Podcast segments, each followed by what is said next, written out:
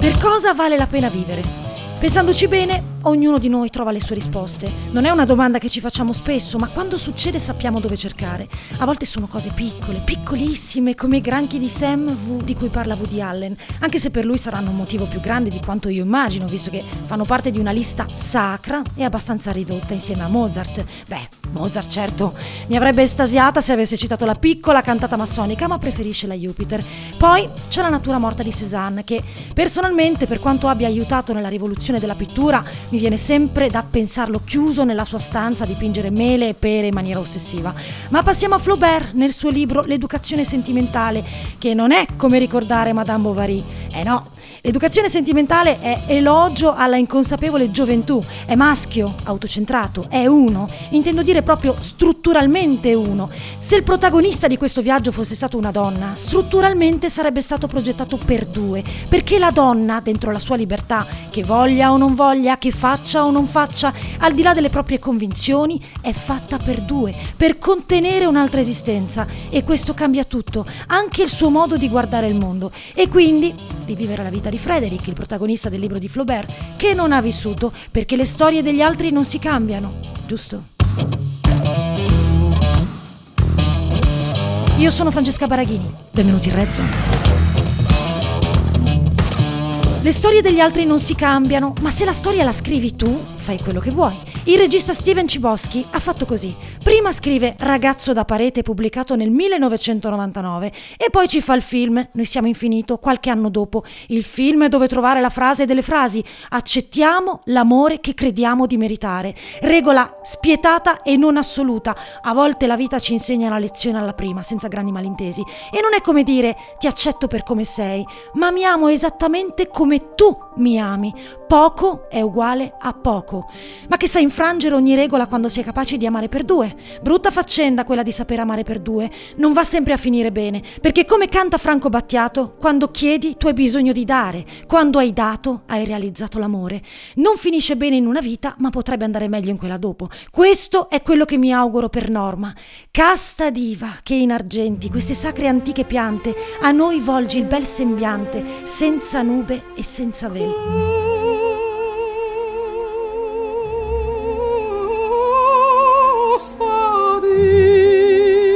La norma di Vincenzo Bellini, sacerdotessa chiaroveggente, amante segreta di Poglione, dal quale ha due figli, senza dirlo a nessuno.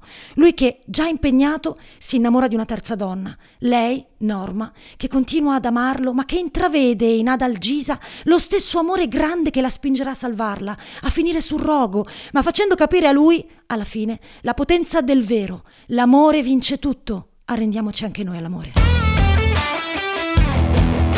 Non parlo di amore se cito il Giappone, che ha deciso di usare soldi pubblici per la produzione made in Japan di semiconduttori avanzati e batterie. Ci fermiamo alla notizia, vera tra l'altro, di carenza di microchip in tutto il mondo? Eh no, perché se il Giappone stringe un'alleanza con gli Stati Uniti, ci sono buone probabilità di fermare l'avanzata tecnologica cinese. Tu dai a me che io do a te. Come on, produttori americani, non sei tu America che porti avanti la battaglia commerciale? Vieni che ti aiuto io, sembra dire il Giappone. Il dilemma della batteria, altra notizia, chiamiamolo così. Ci sono milioni di veicoli elettrici pronti a mettersi in viaggio. Come riciclare le batterie? Questo è lavoro da scienziati, meglio tardi che mai. Litio ed elettroni trasformati in energia capace di portare un'auto per chilometri senza emissioni dallo scarico. Ma quando muore la batteria, che succede? Perché se viene seppellita in discarica rilascia tossine metalli pesanti, così ci capiamo. E secondo Dana Thompson, scienziata dell'Università di Leicester, se riciclata può essere un rischio, perché le attuali batterie per veicoli elettrici non sono progettate per essere riciclate, fanno sapere dalla Faraday Institution, che è un centro di ricerca incentrato sui problemi delle batterie nel Regno Unito. Non un grande problema quando pochi sognavano una macchina elettrica, ma adesso che succederà? Ora che ci sono case automobilistiche che vogliono eliminare i motori a combustione, tanto che entro il 2030 saranno in circolazione 145 milioni di veicoli elettrici. Nel 2018 la Cina ha imposto nuove regole per promuovere il riutilizzo dei componenti delle batterie.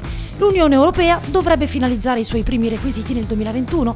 Negli Stati Uniti il governo federale deve ancora promuovere i mandati di riciclaggio, ma diversi stati, inclusa la California, che poi è il più grande mercato automobilistico della nazione, si stanno organizzando in modo autonomo. PS è più economico per i produttori di batterie acquistare metalli appena estratti piuttosto che utilizzare materiali riciclati. Intanto sull'Himalaya fa così caldo che il 70% dei ghiacciai perde acqua. Secondo la ricerca guidata da Ivan Miles dell'Istituto federale di ricerca per le foreste, la neve e il paesaggio, circa un quinto del ghiacciaio della regione si scioglierà entro il 2100, a prescindere anche nel caso in cui il clima non si riscaldasse ulteriormente. A lungo termine i fiumi di montagna non avranno acqua. Nel frattempo, Putin, per la terza volta, ha consegnato delle armi alla Repubblica Centrafricana. È un mezzo regalo, visto che si tratta di consegna gratuita, di armi automatiche, mitragliatrici, fucili di precisione, pistole e anche lanciarazzi. Sono armi leggere, non serve l'autorizzazione del Consiglio di sicurezza delle Nazioni Unite. Che cosa strana! Non era stata l'ONU otto anni fa a imporre un embargo dopo la guerra civile nel 2013? Se andiamo negli Stati Uniti, il Dipartimento della Difesa americana ha deciso di affidarsi a un esercito segreto di 60.000 uomini. Secondo Newsweek è una forza 10 volte più grande della CIA. Che succede? Dov'è Bugo?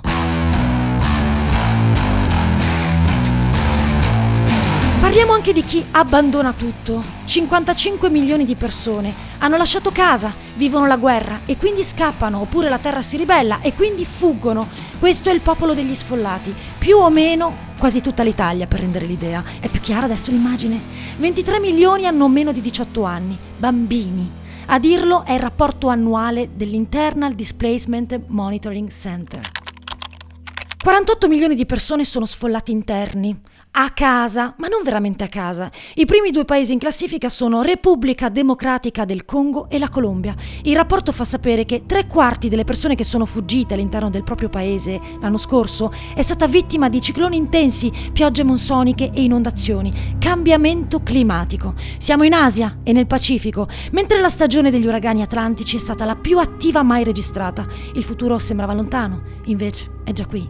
È così vicino che si può comunicare con la luce, cioè usare il sole per trasmettere dati, molti più dati di quanto potrebbe trasmettere una semplice connessione wifi.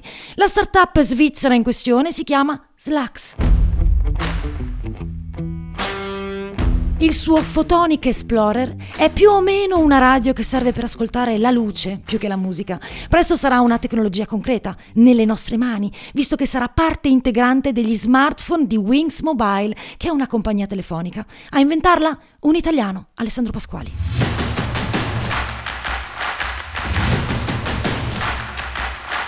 Tra le altre notizie della settimana c'è che gli squali usano il campo magnetico terrestre come una sorta di GPS. Lo studio, che è stato pubblicato sulla rivista Current Biology, dà una risposta al perché gli squali siano in grado di attraversare i mari e trovare la via del ritorno, che di solito prendono per mangiare, riprodursi e partorire. Cioè possono viaggiare per 20.000 km per poi tornare nello stesso punto, grazie al sesto senso, una bussola incorporata. Quella stessa bussola che, per noi umani, forse, nel profondo, può suggerire per cosa vale la pena vivere. Nel romanzo Ragazzo da parete di Steven Ciboschi, l'insegnante di Charlie, il protagonista, che è un adolescente al primo anno di liceo, gli regala una lista di libri da leggere. Tra questi c'è Walden, ovvero Vita nei boschi di Henry David Thoreau.